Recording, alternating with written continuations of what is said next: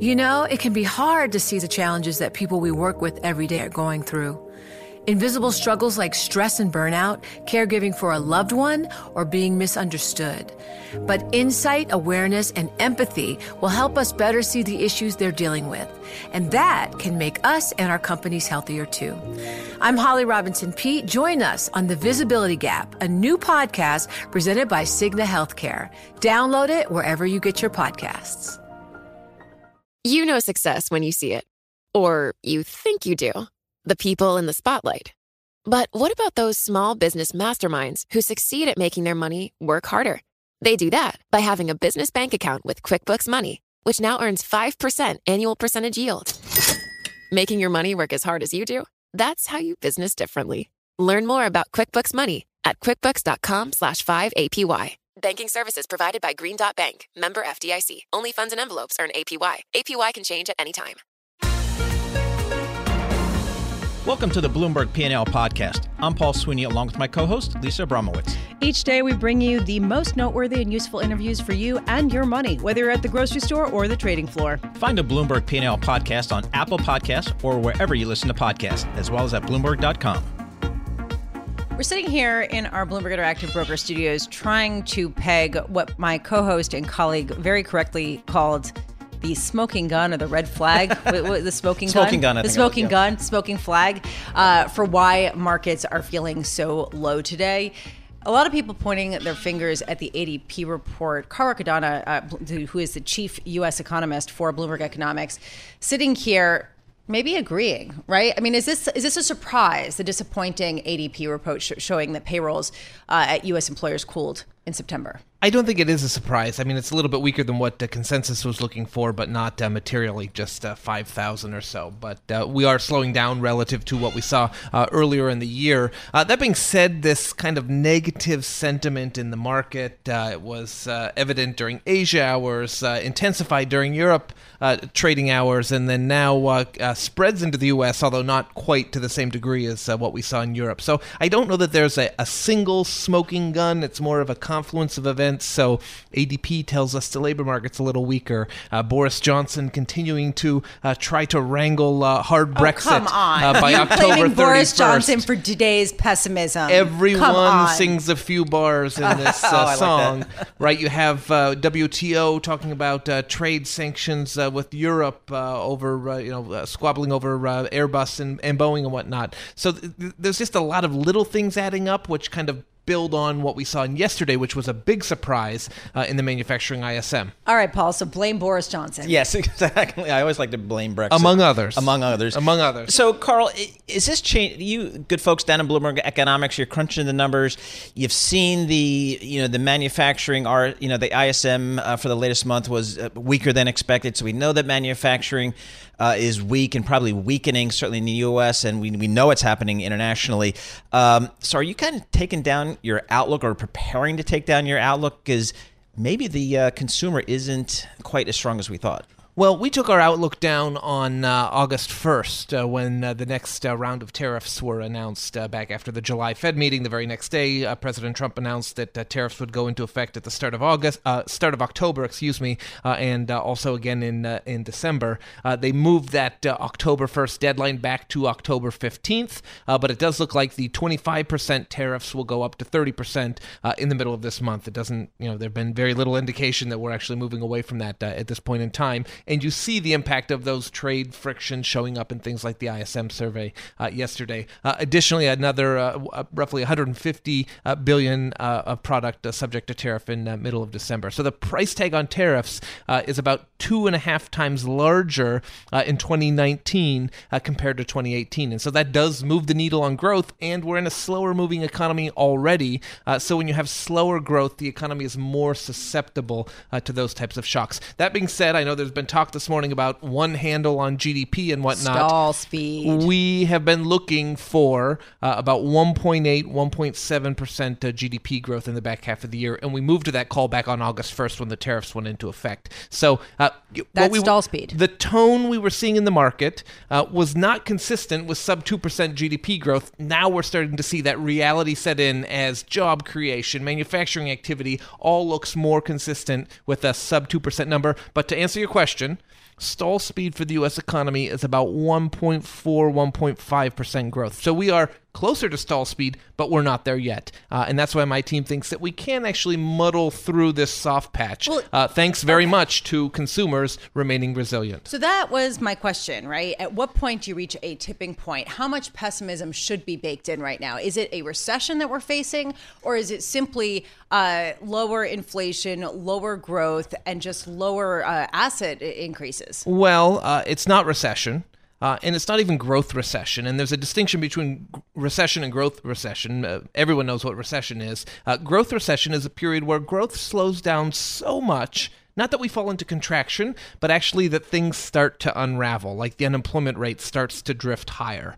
Uh, I don't think we'll even get to a growth recession uh, in the back half of this year. So, uh, labor market continues to produce job gains in excess of 85 to 100,000 per month. Uh, that will keep the unemployment rate uh, relatively steady uh, at current levels. So, I think we're just accepting a, a reality of a, of a much more sluggish profile to the economy here in the U.S. and then much weaker uh, conditions abroad. Uh, Germany probably slipping into technical recession. Uh, UK on the cusp of recession uh, once uh, Brexit is uh, executed. 2020, does Bloomberg Economics have a GDP forecast? GDP growth for 2020 will be about two to two and a quarter percent. So we're kind of refining things as we look at that. Um, that being said, one thing we should keep in mind here, right? Everyone's talking about the R word the, the ground is very fertile for a, a significant rebound in activity if these trade headwinds are removed. So the Fed has policy rates set in a very accommodative stance, right? They're giving the economy steroids, uh, so to speak. So rates are accommodative. Corporate profit growth is positive. Uh, corporate balance sheets are in good condition. Uh, and the unemployment rate is the lowest since the Vietnam draft was in effect. So things are well positioned that if we don't just squander this all with increase in tariff after increase in tariff, uh, the economy could rebound uh, quite nicely uh, in 2020 and beyond. Carl Riccadonna, Chief Economist for uh, Bloomberg Economics. Thanks so much for joining us uh, here in our Bloomberg Interactive Broker Studio.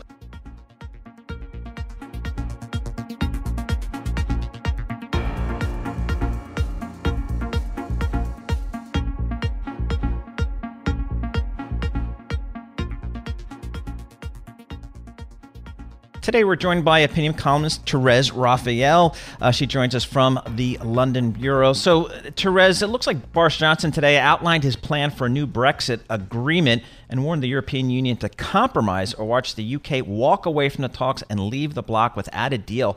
How did that go over?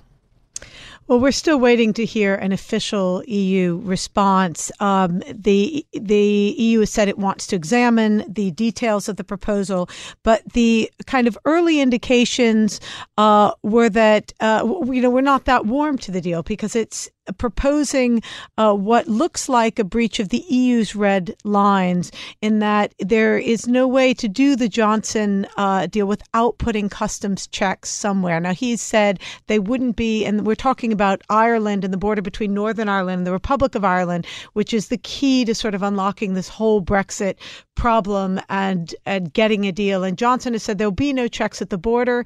Um, they will honor the Good Friday peace agreement. However, he's also said there will have to be checks somewhere. And so I think the sticking point is how you actually do that.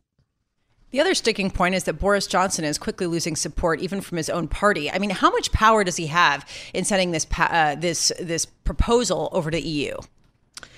Well, he doesn't have power if you look at the number of sort of MPs that he commands in Parliament. Um, however, the real uh, you know question is whether he would have enough support to get his deal through uh, before October 19th, when parliamentary legislation requires him to seek an extension. Now, if the Northern Ireland Democratic Unionist Party go along with Johnson, as they have indicated so far they're open to doing, and he can reclaim Tory MPs that he expelled uh, from the the party whip from from the sort of the voting part of the party. If he can get their support and a few Labour MPs on side, then he gets a deal through, and then we're in very very different territory because he can then call an election claiming he's delivered Brexit, and uh, you know, and then it's really game on for Johnson. But whether you know the Labour Party is going to give him that you know, gift, whether the EU is going to give him enough to allow him to recommend the deal to Parliament. All those are, are unclear right now.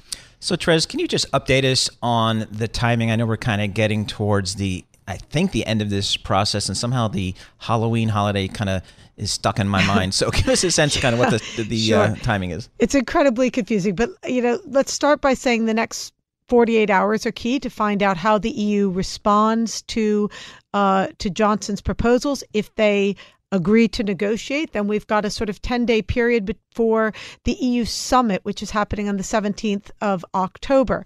Now, legislation passed in Parliament requires Johnson, if he cannot get a deal, to ask the EU for an extension by October 19th. October 31st, Halloween, is Brexit Day if nothing else happens. If there's no extension, the UK leaves the EU without a deal on October 31st. The parliamentary legislation is designed to make that impossible. It's triggered this request for an extension. Johnson has vowed that he will not seek that extension. He said it would signal the extinction of the Tory party. So don't be surprised if this ends up where else but in court again. The other thing it could do. What about a second referendum, right? I mean, are we still talking about that, or does that seem less likely, more likely now?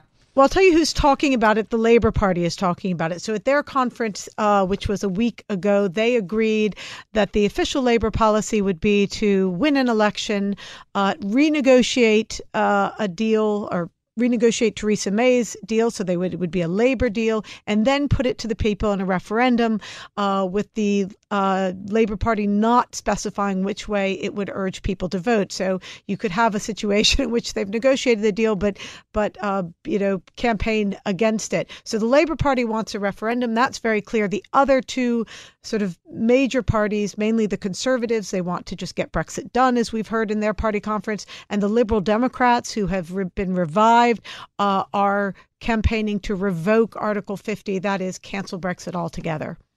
So, just real quickly, I know you said we're, gonna, we're waiting on the EU, but they haven't given any indication that they're going to budge, right?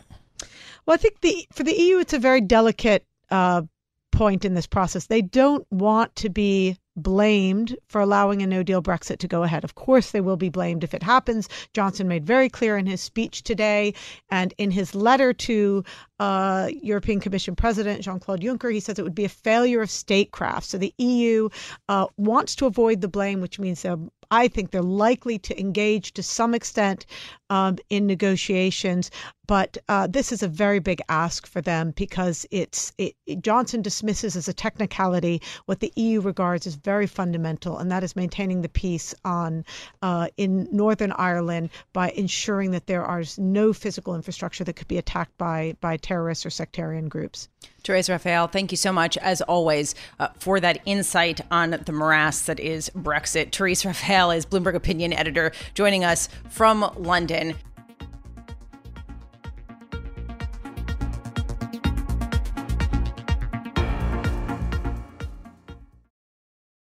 You know success when you see it. Or you think you do. The people in the spotlight athletes, actors, artists. But what about the people behind the scenes? You know, the ones who make it all happen the lighting engineers, the sideline photographers, the caterers. They're small business masterminds. And if there's one thing they have in common, it's making their money work harder. That's why they have a business bank account with QuickBooks Money, where they are now earning a generous 5% annual percentage yield. Yes, 5% APY. Making your money work as hard as you do? That's how you business differently. Learn more about QuickBooks Money at quickbooks.com slash 5APY. Banking services provided by Green Dot Bank, member FDIC. Only funds and envelopes earn APY. APY can change at any time.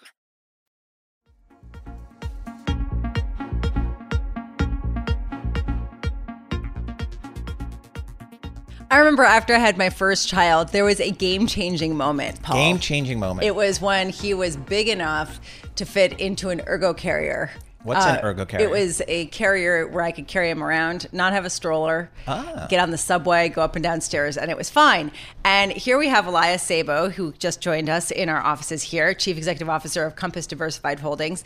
And uh, one of his portfolio companies is the Ergo company. Oh, perfect. So I, I, I had to I had to sort of reminisce a little bit, but I want to just ask you about a company like that, which has expanded tremendously since the time when I had my first child.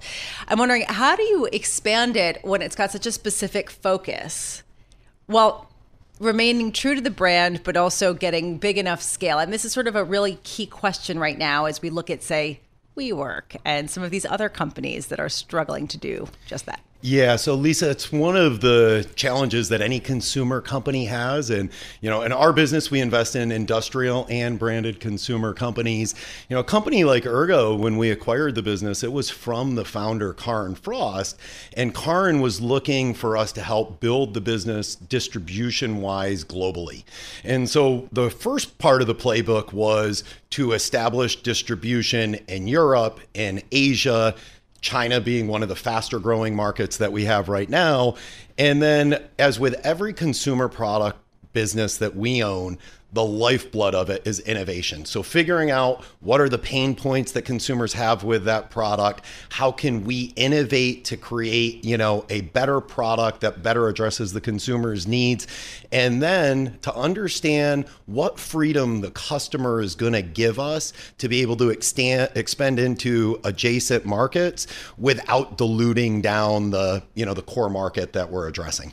So Elias, you your company Compass Diversified Holdings is essentially essentially a, a, holding company, and you, you mentioned you have some uh, branded consumer uh, companies that you own. So what we're seeing in the markets today is concern about the consumer. Uh, you know, and I think so. From your perspective, what is your sense of how the consumer is right now? Yeah, so the consumer has been strong, and the consumer has been strong over the course of 2019, and it's really been a carryover for a number of years. And what we're seeing is, you know, in today's market, the consumer has a lot of choices. So you have to give them reasons to want to buy, and how you connect to your consumer is changing dramatically. Clearly, the rise of digital media and social media is changing the connectivity and how you interact.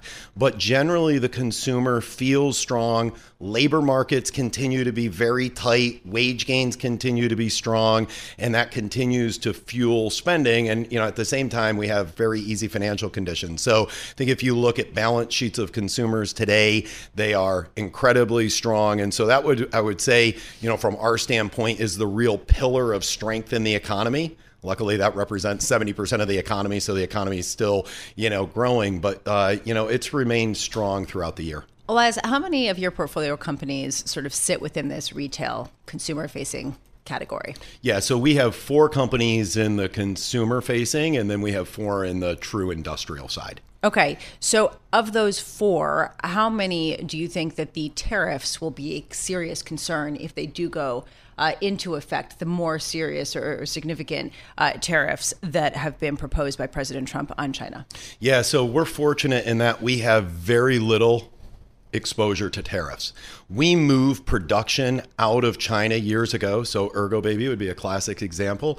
We moved into Vietnam many years ago for reasons that were totally different. There was a lot of IP theft, as we hear about a lot in these trade talks. We experienced it firsthand.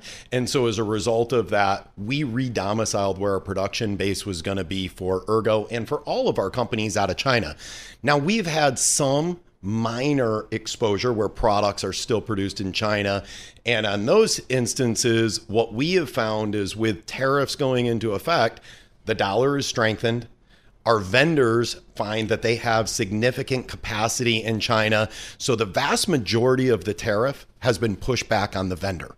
And dollar strength is enabling that some of the cost pressure that you do get, we've found receptivity with our retail partners and pushing through. But the vast majority, you know, has been pushed back to our uh, our trade partners. So, Elias, uh, again, about uh, four companies in the industrial space, four companies in the consumer space. Where is Compass Diversified Holdings looking now to deploy capital?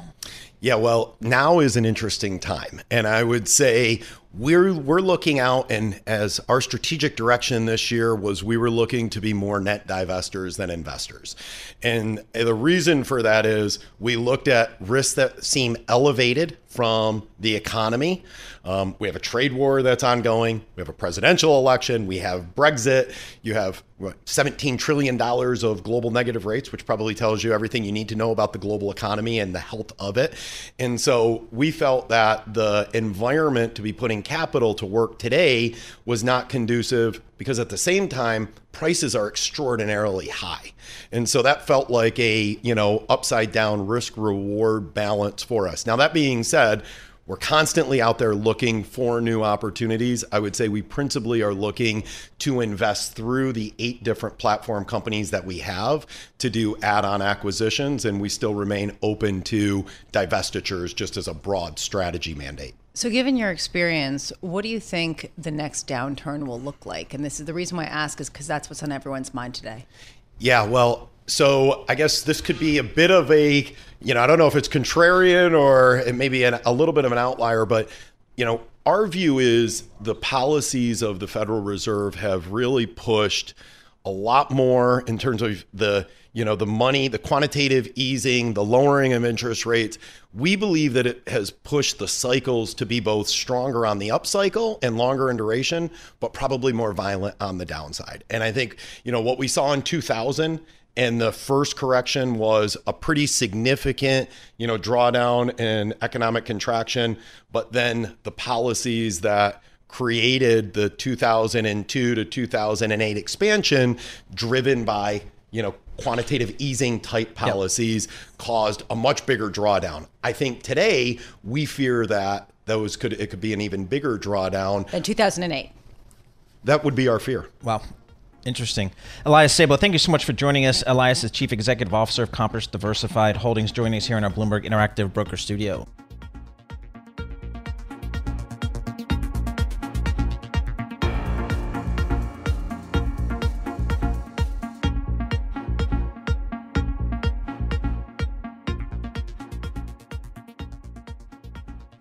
There has been a big question hovering over the cannabis and the tobacco industries over the past few months, and that is what will the vaping outbreak, the deaths that are mounting in the United States tied to vaping, do to their industries? Joining us now, Mark Zekulin. He is CEO of Canopy Growth, uh, joining us from Ontario. Uh, Mark, I want to start there because it's something that I'm sure all of your investors are asking. What do you do with the fact that the FDA has raised serious concerns? about vaping devices, and that 15 people at least have been uh, have died in what has been linked to the e-cigarettes at a time when that is sort of the preferred vehicle for using cannabis right now.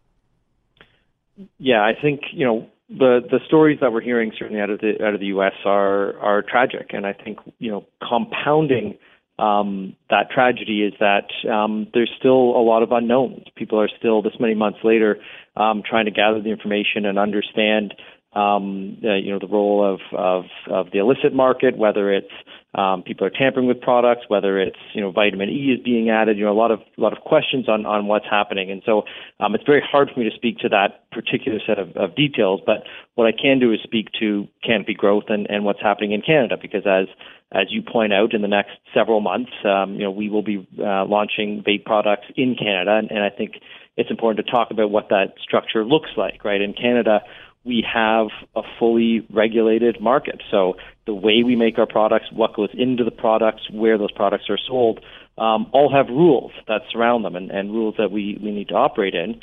And you know, I think that the second thing, if you look at you know players like Canopy, you know, we we did not go out to China and just source the first product we could find and ask somebody else to fill it and, and put our brand on it. Um, we've been building these products for two years, and even you know many many months ago, you know the focus has been on consumer features and consumer safety. So our products are tamper resistant. Our products will be UL certified, meaning the heating elements are controlled and the battery is controlled.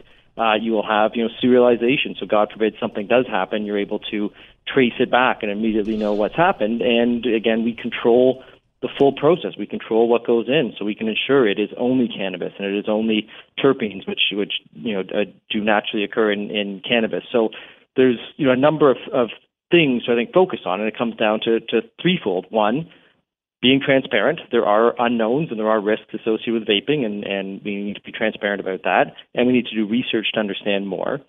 Two, a regulated environment to control the products going out is essential. And three, have companies that are investing long term to build products and brands. So, Mark, just give us a sense of kind of in your experience and, and based upon your knowledge, how are uh, consumers using vaping products with cannabis, and uh, is is that a problem in and of itself? So, you know, in in Canada today, there are no actual legal um, venues to sell um, THC or CBD vape pens. So, you know, anything being sold in Canada today is essentially through an unregulated, un- uncontrolled market. In the United States, um, there is, you know, of, of course, state level um, rules governing some products, but you know, other products, you know, are are, are illicit. And so I think, you know, the the again, I fall back to you know this need for regulation. You know, we're one of these these few companies who who, who go on air and ask for more regulation, ask for more um, controls, because I think it's it's good for our sector, it's good for um, the consumer. So, what lesson should the United States take from Canada? If you're saying that you do have the regulatory regime, is there a lesson that can be derived as the U.S. tries to understand the underpinnings of this vaping epidemic? So, you know, without even speaking specifically to to vapes, you know, we, we this is a message we're carrying with respect to CBD, and frankly, with respect to um, you know a states' rights system, you know, for um, for THC products, which is um, you know, a, a, clear federal set of rules, uh, a clear, you know, set of regulatory processes, um, uh, you know, testing that a consumer can rely on, um, you know, understanding a brand and how it relates back to the producer, you know, all of these things, you know, these are these are good things for for the sector, for the businesses in the sector, and the consumers who buy the products. Mark Zekulin, thanks so much for joining us. Mark is the CEO of Canopy Growth uh, Corporation, uh, calling us via phone from Smith Falls, Ontario. Thanks for listening to the Bloomberg P&L podcast. You can subscribe and listen to interviews at Apple Podcasts or whatever podcast platform you prefer. I'm Paul Sweeney. I'm on Twitter at PT Sweeney. I'm Lisa Abramowitz. I'm on Twitter at Lisa Abramowitz1. Before the podcast, you can always catch us worldwide on Bloomberg Radio. Join Bloomberg in San Francisco or virtually on May 7th for the Future Investor Data Powered Transformations. This 2024 event series will examine how data is not only playing a pivotal role in investment decisions, but serves as a driving force behind the construction of innovative, investable enterprises. This series is proudly sponsored by Invesco QQQ. Register at bloomberglive.com slash futureinvestor slash radio.